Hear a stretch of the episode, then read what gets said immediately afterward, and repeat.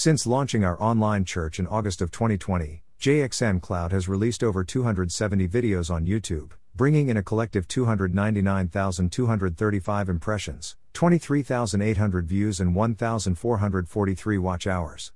We still have a lot to learn as we have yet to build an active online church community, but here are a few things that we've come to see over the last year and a half that you may find helpful to your own online engagements. 1. Reaching a younger audience. On YouTube, 71% of our known watchers have been between the ages of 25 to 34. A few years ago, the SMC was training us to grow younger, and online engagement may be one way in which we can do that. While I realize that this age range is not that of the up and coming generation, it is the age of those who grew up with YouTube as their main source of online video entertainment. If we want to grow even younger than this, using an online video service that younger people use, like TikTok, will likely provide outreach to them.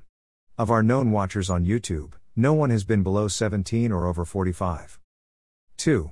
Creating shorter videos. Short videos have become a huge trend. For example, the explosively popular platform, TikTok, features videos that typically run anywhere from 10 to 60 seconds. Most of our JXN Cloud episodes have been created in more of a short podcast form, each episode being about 15 to 30 minutes long. This has not held attention well, with the average watch time of our videos being somewhere between 2.5 to 3 minutes long. While JXN Cloud wasn't created with the purpose of offering micro videos, we've taken a few clips from our videos and turned them into TikToks to see what might happen. We've come to find that while the majority of our YouTube videos get a few dozen views over long periods of time, all of our TikToks have gotten over 100 views very quickly, many of them having several hundred views. Churches will need to rethink how we reach people online as the attention span of internet users continues to decrease. 3. Creating videos for non church audiences. Every week we aim to release two videos of us discussing a Bible passage and one video of us playing a game. We added this gaming element in so that we might reach people who would never look for us otherwise.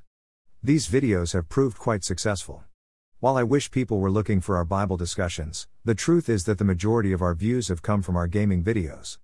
For example, 29% of all of our collected views have come from one video of us playing the game, Poetry for Neanderthals. See the video above.